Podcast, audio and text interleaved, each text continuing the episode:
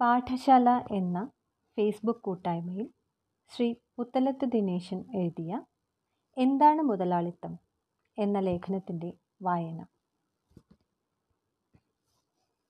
എന്താണ് മുതലാളിത്തം? തൊഴിലാളിയും മുതലാളിയും തമ്മിലുള്ള സാമൂഹ്യ ബന്ധത്തിന്റെ അടിസ്ഥാനത്തിൽ ഉത്പാദനം നടത്തുന്ന വ്യവസ്ഥയെയാണ് മുതലാളിത്തം എന്ന് പറയുന്നത്. മുതലാളിത്ത സമൂഹത്തെപ്പറ്റി വിശകലനം ചെയ്യുന്ന മാർക്സിന്റെ പ്രസിദ്ധമായ മൂലധനത്തിന്റെ തുടക്കം. മുതലാളിത്ത സമൂഹം ചരക്കുകളുടെ കൂമ്പാരമാണ് എന്ന കാര്യം പ്രസ്താവിച്ചുകൊണ്ടാണ്. ചരക്ക് എന്നതുകൊണ്ട് ഉദ്ദേശിക്കുന്നത് ഉത്പാദിപ്പിക്കുന്നവൻ സ്വയം ഉപയോഗിക്കാതെ മറ്റൊരുവന് വിൽക്കുന്ന ഒന്ന് എന്ന അടിസ്ഥാനത്തിലാണ്. ഉപയോഗിക്കുന്നവനാവട്ടെ അത് സ്വയം ഉൽപ്പാദിപ്പിക്കുന്നുമില്ല ഒരു ഫാക്ടറിയിൽ നിന്ന് ഒരു ഉൽപ്പന്നം ഉണ്ടാക്കുകയും അവ സമൂഹത്തിൽ വിറ്റഴിക്കുകയും ചെയ്യുന്നു. ആ ഉത്പന്നം നിരവധി പേർ വാങ്ങി ഉപയോഗിക്കുന്നു. ആധുനിക മുതലാളിത്ത സമൂഹം ഇങ്ങനെ ലക്ഷക്കണക്കിന് ചരക്കുകളുടെ കൈമാറ്റം നടക്കുന്ന ഒന്നാണ്. ചരക്കുകളുടെ കൂമ്പാരമാണ് മുതലാളിത്ത സമൂഹം എന്ന് പറയുന്നത് ഇതുകൊണ്ടാണ്. എല്ലാറ്റിനെയും ചരക്കാക്കി മാറ്റുക എന്നതാണ് മുതലാളിത്തത്തിന്റെ രീതി. മനുഷ്യന്റെ അധ്വാനവും ചരക്കായി മാറ്റുന്നു എന്നതാണ് മുതലാളിത്തത്തിന്റെ സവിശേഷത. അടിമയ്ക്ക് അധ്വാനം വിൽക്കുവാനുള്ള അവകാശമില്ല. എന്നാൽ തൊഴിലാളിക്ക് അധ്വാനം വിൽക്കുവാൻ കഴിയും. ആർക്ക് വിൽക്കണമെന്ന് തീരുമാനിക്കുകയും ചെയ്യാം. ഈ അധ്വാന ശക്തിയെ വിൽക്കുന്നതിന് തടസ്സം സൃഷ്ടിക്കുന്ന ഘടകങ്ങളെ ഇല്ലാതാക്കിയാലേ മുതലാളിത്തത്തിന് വളരാനാവൂ. അതുകൊണ്ട് അതിനായുള്ള പ്രവർത്തനത്തിനും അവർ വ്യാപൃതരാവുന്നു.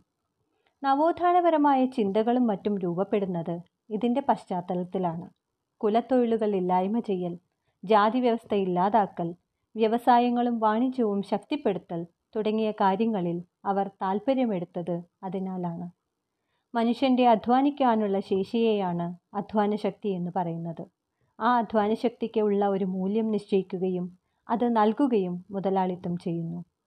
ഈ മൂല്യം നിശ്ചയിക്കുന്നത് ഒരു തൊഴിലാളിക്ക് കുടുംബസമേതം ജീവിക്കുന്നതിന് ആ കാലഘട്ടത്തിലെ കാഴ്ചപ്പാടനുസരിച്ചുള്ള തുകയായിരിക്കും. ഇതിനായി തൊഴിലാളികളും മുതലാളിയും തമ്മിൽ വിലപേശലുണ്ടാകും സർക്കാർ മിനിമം കൂലി പ്രഖ്യാപിക്കുന്നതും ഈ കാഴ്ചപ്പാടോടെയാണ്. ഇങ്ങനെ മുതലാളി വാങ്ങിയ അധ്വാനത്തിന് നൽകുന്ന മൂല്യത്തേക്കാൾ കൂടുതലായിരിക്കും അധ്വാനശക്തി പ്രദാനം ചെയ്യുന്ന മൂല്യം. ഇതിനെയാണ് മിച്ചമൂല്യം എന്ന് പറയുന്നത്. ഒരു കസേരയ്ക്ക് നൂറ് രൂപ വിലയുണ്ടെന്ന് കരുതുക. മരത്തിന് നാൽപ്പത് രൂപയും മറ്റു ചിലവുകൾക്കായി ഇരുപത് രൂപയും തൊഴിലാളിക്ക് വേതനമായി ഇരുപത് രൂപയും നൽകുന്നു. അതായത് ചിലവിനത്തിൽ എൺപത് രൂപയാകുന്നു. ബാക്കി വരുന്ന ഇരുപത് രൂപ എന്നത് മുതലാളിക്ക് ലഭിക്കുന്നു. ഇവിടെ ലഭിച്ച മൂല്യത്തേക്കാൾ കൂടുതൽ മൂല്യം ഉൽപ്പാദിപ്പിച്ചത് തൊഴിലാളിയാണെന്ന് കാണാം. ഈ മിച്ച മൂല്യമാണ് മുതലാളിയുടെ ലാഭമായും മൂലധനമായും എല്ലാം മാറുന്നത്. ഇങ്ങനെ സമ്പത്തിന്റെ ഉൽപ്പാദനത്തിന്റെ അടിസ്ഥാനം തൊഴിലാളികളുടെ അധ്വാനത്തിലൂടെയാണ്. മുതലാളിത്തം നിലനിൽക്കുന്നത് അധ്വാനത്തെ അടിസ്ഥാനപ്പെടുത്തിയാണ്. അധ്വാനം എന്നത് മാനസികവും ശാരീരികവുമായതാണ്. മാനസികവും ശാരീരികവുമായ അധ്വാനം വിറ്റ് ജീവിക്കുന്നവരെയാണ് തൊഴിലാളികൾ എന്ന് പറയുന്നത്. ഇങ്ങനെ തൊഴിലാളികളെ ചൂഷണം ചെയ്തുകൊണ്ടാണ് മുതലാളിത്തം വളരുന്നത്. മാത്രമല്ല സമ്പത്ത് ഉൽപാദനം എന്നത് അധ്വാനത്തിന്റെ അടിസ്ഥാനത്തിലാണെന്ന് കാണാം. അധ്വാനം പിൻവലിച്ചാൽ ഉൽപാദനം ഇല്ലാതാകുന്നു.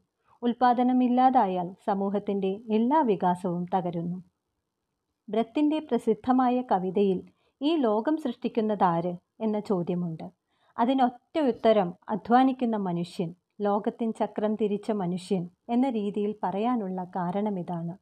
അധ്വാനം പിൻവാൽ പിൻവലിക്കുന്ന സമൂഹം തവിട് പൊടിയാകും തൊഴിലാളിക്ക് മുതലാളിയുടെ കീഴിൽ അധ്വാനിക്കാൻ തയ്യാറല്ല എന്ന് തീരുമാനിക്കാം. തൊഴിലാളിയെ ഒഴിവാക്കാൻ മുതലാളിക്കും കഴിയും.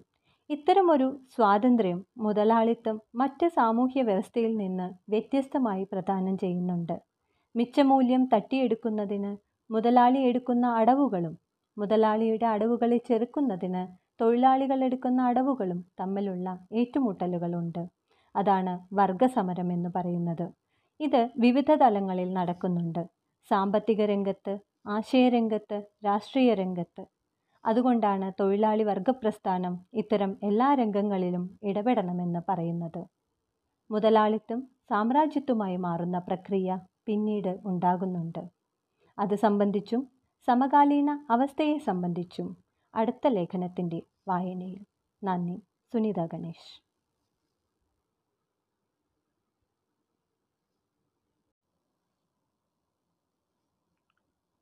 പാഠശാല എന്ന ഫേസ്ബുക്ക് കൂട്ടായ്മയ്ക്ക് വേണ്ടി ശ്രീ പുത്തലത്ത് ദിനേശൻ എഴുതിയ എന്താണ് സാമ്രാജ്യത്വം എന്ന ലേഖനത്തിന്റെ വായന.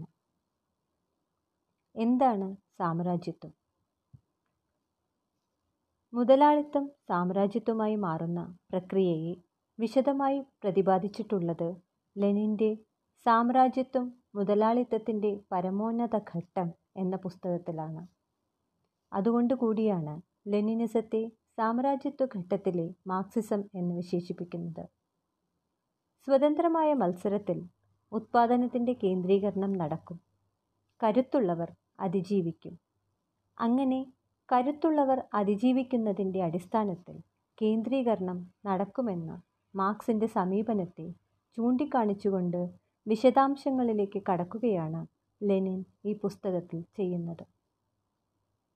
സാമ്രാജ്യത്വത്തിന്റെ സവിശേഷത കുത്തക ആധിപത്യം ആ സമൂഹത്തിൽ ഉണ്ടാകുമെന്നതാണ്. ഫിനാൻസ് മൂലധനം സർവമേഖലയിലും ആധിപത്യം സ്ഥാപിക്കും. ഒരു രാജ്യത്തെ മൂലധനം മറ്റൊരു രാജ്യത്തേക്ക് കയറ്റി അയക്കപ്പെടുകയും അവിടെ ഊഹക്കച്ചവടത്തിലും മറ്റും ഏർപ്പെട്ടുകൊണ്ട് കൂടുതൽ തടിച്ചു കൊഴുക്കുകയും ചെയ്യും. ഇവിടെ ഫിനാൻസ് മൂലധനം എന്നത് പണരൂപത്തിലുള്ള മൂലധനമാണ്. ബാങ്കുകൾ നിയന്ത്രിക്കുന്നതും വ്യവസായികൾ ഉപയോഗിക്കുന്നതുമായ മൂലധനത്തെയാണ് ഫിനാൻസ് മൂലധനം എന്ന് പൊതുവിൽ പറയുന്നത്. മുതലാളിത്തത്തിന്റെ ആദ്യഘട്ടത്തിൽ ചരക്കുകളാണ് കയറ്റി അയക്കുന്നതെങ്കിൽ സാമ്രാജ്യത്വ ഘട്ടമാകുമ്പോഴേക്കും അത് മൂലധനത്തിന്റെ തലത്തിലേക്ക് എത്തിച്ചേരുന്നു. ഇങ്ങനെ മുതലാളിത്തത്തിന്റെ സ്വഭാവത്തിന് വരുന്ന മാറ്റമാണ് സാമ്രാജ്യത്വത്തിന്റെ തലത്തിലേക്ക് എത്തിച്ചേരുന്നത്. മുതലാളിത്തത്തിന്റെ ഉയർന്ന ഘട്ടമെന്ന നിലയിലാണ് സാമ്രാജ്യത്വം എന്ന പ്രയോഗം മാർക്സിസം മുന്നോട്ട് വയ്ക്കുന്നത് മുതലാളിത്തം വളർന്നു വികസിക്കുമ്പോൾ സമ്പത്ത് ഒരു കൂട്ടം ആളുകളിലേക്ക് കേന്ദ്രീകരിക്കപ്പെടുന്ന സ്ഥിതി ഉണ്ടാവുമെന്ന കാര്യം കമ്മ്യൂണിസ്റ്റ് മാനിഫെസ്റ്റോയിൽ തന്നെ മാർക്സും എംഗിൾസും വിശദീകരിച്ചിട്ടുണ്ട്. സാമ്രാജ്യത്വം എന്ന പ്രയോഗം കമ്മ്യൂണിസ്റ്റ് മാനിഫെസ്റ്റോയിൽ നടത്തിയിട്ടില്ലെങ്കിലും മുതലാളിത്തം അതായി മാറുക എന്നത് അന്തർലീനമായി കിടക്കുന്ന സ്വഭാവവിശേഷമാണെന്ന് മാനിഫെസ്റ്റോയിൽ ഇങ്ങനെ വിശദീകരിക്കുന്നുണ്ട്. ഉത്പന്നങ്ങൾക്ക് അനുസ്യൂതം വിപുലപ്പെടുന്ന ഒരു കമ്പോളം കണ്ടുപിടിക്കേണ്ടതിന്റെ ആവശ്യം ഭൂഷ്വാസിയെ ഭൂമണ്ഡലമെങ്ങും ഓടിക്കുന്നു. അതിന് എല്ലായിടത്തും കൂടുകെട്ടണം എല്ലായിടത്തും പാർപ്പുറപ്പിക്കണം എല്ലായിടത്തും ബന്ധങ്ങൾ സ്ഥാപിക്കണം. എന്തുകൊണ്ടാണ് മുതലാളിത്തത്തിന് ഇങ്ങനെ മറ്റിടങ്ങളിൽ കൂടുകെട്ടേണ്ട സ്ഥിതിവിശേഷം ഉണ്ടാകുന്നത്? ഒരു രാജ്യത്തിന്റെ കമ്പോളത്തിനകത്താണ് മുതലാളിത്തം പ്രവർത്തിക്കുന്നത് എന്ന് കരുതുക. ആ കമ്പോളത്തിൽ ആകെ ചിലവാകുന്ന ചെരുപ്പ് ആയിരമാണെന്ന് കരുതുക. ചെരുപ്പ് കമ്പനി ആയിരം ചെരുപ്പുകൾ ഉൽപ്പാദിപ്പിച്ചു കഴിഞ്ഞുവെന്നും കരുതുക. അത് ആളുകൾ വാങ്ങിക്കഴിഞ്ഞാൽ പിന്നീട് തങ്ങളുടെ ഉത്പന്നങ്ങൾ ചിലവഴിക്കണമെങ്കിൽ പുതിയ കമ്പോളം തേടിപ്പോകേണ്ട സാഹചര്യം ഉണ്ടാകും. അങ്ങനെ പുതിയ കമ്പോളം തേടിപ്പോകേണ്ടി വരിക എന്നത് മുതലാളിത്ത വ്യവസ്ഥ നിലനിൽക്കുന്നതിന് തന്നെ അനിവാര്യമായിത്തീരുന്നു. അങ്ങനെ പുതിയ കമ്പോളങ്ങളെ രാജ്യങ്ങളെ തേടിപ്പോകേണ്ട സ്ഥിതി ഓരോ രാജ്യത്തെയും മുതലാളിത്ത ശക്തികൾക്ക് അതായത് കുത്തകകൾക്ക് ഉണ്ടാകുന്നു. അങ്ങനെ മറ്റൊരു രാജ്യത്ത് ഉത്പന്നങ്ങളുമായി ചെല്ലുമ്പോൾ അവിടെയും വിവിധ തരത്തിലുള്ള കമ്പനികൾ ഉത്പാദനം നടത്തുന്നുണ്ടാവും. അവരുടെ താൽപ്പര്യങ്ങൾക്കനുസരിച്ച് പ്രവർത്തിക്കുന്ന സർക്കാരും ഉണ്ടാകും. അവിടത്തേക്ക് ഉൽപ്പന്നങ്ങൾ കടത്തിക്കൊണ്ടുവരുമ്പോൾ സ്വാഭാവികമായും ആ രാജ്യത്തെ ഭരണകൂടവും നിയമസംവിധാനവും അതിനെ എതിർക്കും. ഈ ഘട്ടത്തിൽ കുത്തകകളെ സംബന്ധിച്ചിടത്തോളം തങ്ങളുടെ ഉത്പന്നങ്ങൾ ചിലവഴിക്കുന്നതിന് ആ രാജ്യത്തെ രൂപപ്പെടുത്തിയെടുക്കണം. അതിന് അവിടുത്തെ ഭരണകൂടവും നിയമവ്യവസ്ഥയും എതിരായി നിൽക്കുമ്പോൾ പലവിധ സമ്മർദ്ദങ്ങൾ ഉപയോഗിച്ച് അതിന് മാറ്റം വരുത്താനുള്ള ശ്രമങ്ങൾ നടത്തും. രാഷ്ട്രീയമായും സാമ്പത്തികമായും ആശയപരമായും ഇത്തരം ഇടപെടൽ അവർ നടത്തുക സ്വാഭാവികമാണ്. പൊതുമേഖല തകർക്കുന്ന നയങ്ങൾ നടപ്പിലാക്കുന്നതിന് മുമ്പ് അവയ്ക്കെതിരായി മാധ്യമങ്ങളിലും മറ്റും നടന്ന ആശയസമരങ്ങളും മറ്റും ഈ ഘട്ടത്തിൽ ഓർക്കുക. ഭരണകൂടത്തെ തന്നെ മാറ്റി തങ്ങളുടെ താൽപ്പര്യങ്ങൾ സംരക്ഷിക്കുന്ന ഭരണ സംവിധാനമോ അല്ലെങ്കിൽ സ്വയം ഭരണാധികാരം ഏറ്റെടുക്കുകയോ ചെയ്യുന്ന രീതിയുണ്ടാവും. അങ്ങനെയാണ് ഒരു രാജ്യത്തിന്റെ മേൽ മറ്റൊരു രാജ്യം ആധിപത്യം സ്ഥാപിക്കുകയും അവിടുത്തെ കമ്പോളങ്ങൾ പിടിച്ചെടുത്ത് ആധിപത്യം സ്ഥാപിക്കുന്നതിന് ശ്രമിക്കുകയും ചെയ്യുന്നത്. മുതലാളിത്ത രാഷ്ട്രങ്ങൾ സാമ്രാജ്യത്വത്തിന്റെ തലത്തിലേക്ക് മാറിയതോടെ മൂന്നാം ലോക രാജ്യങ്ങളിൽ രാഷ്ട്രീയ ആധിപത്യം സ്ഥാപിച്ച് കമ്പോളം കൈവശമാക്കുന്നതിനുള്ള സമരങ്ങൾ നടന്നത് ഈ പശ്ചാത്തലത്തിലാണ്. ഉദാഹരണമായി ഇന്ത്യ രാജ്യത്ത് തന്നെ ഫ്രഞ്ചുകാരും ഡച്ചുകാരും ഇംഗ്ലീഷുകാരുമെല്ലാം ആധിപത്യം സ്ഥാപിക്കുന്നതിന് വേണ്ടി ഏറ്റുമുട്ടിയിരുന്നു.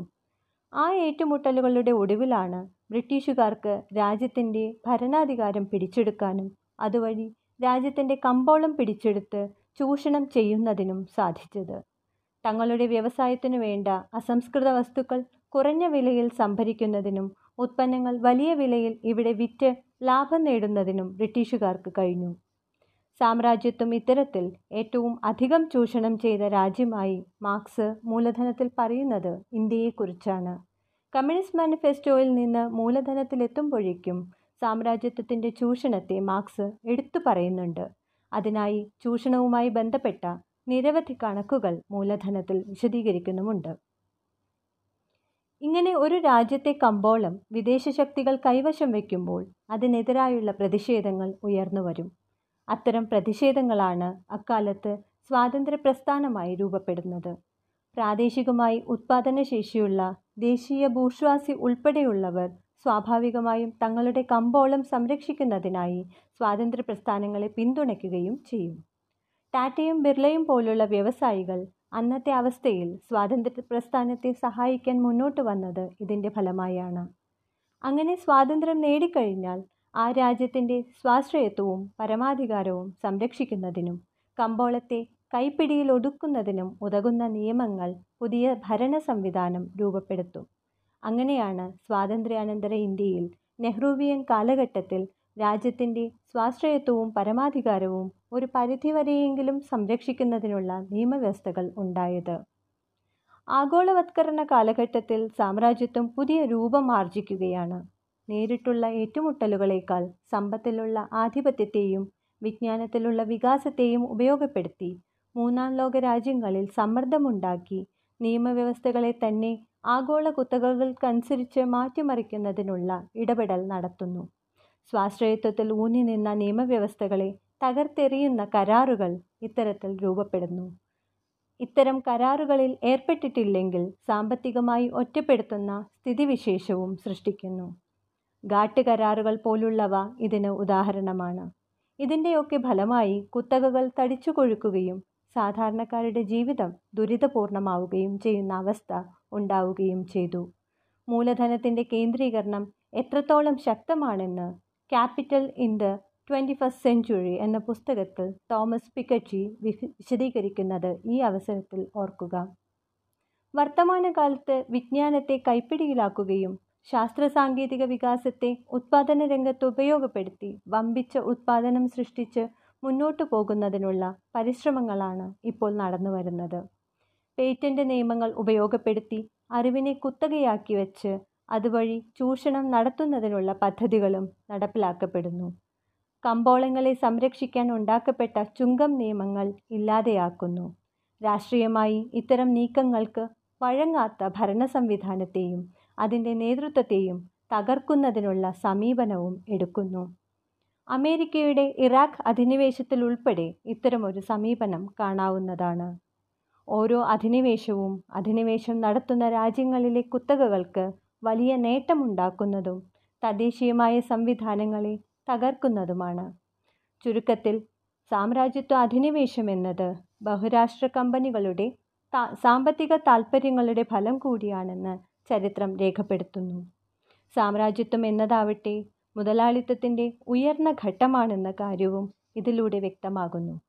ആധിപത്യത്തിനു വേണ്ടി ആശയപരമായും രാഷ്ട്രീയമായും സാമ്പത്തികമായും പ്രത്യയശാസ്ത്രപരമായും സാമ്രാജ്യത്വം ഇടപെടുന്നുണ്ട്. അതുകൊണ്ട് തന്നെ ഇത്തരം മേഖലകളിലെ സാമ്രാജ്യത്വ ആധിപത്യ രീതികളെ പ്രതിരോധിക്കുക എന്നതും ജനകീയ താൽപ്പര്യം സംരക്ഷിക്കുന്നതിന് പ്രധാനമാണെന്ന് തിരിച്ചറിയണം. എന്താണ് സാമ്രാജ്യത്വം എന്ന ലേഖനത്തിന്റെ വായന ഇവിടെ പൂർത്തിയാകുന്നു. വായന സുനിത ഗണേഷ്.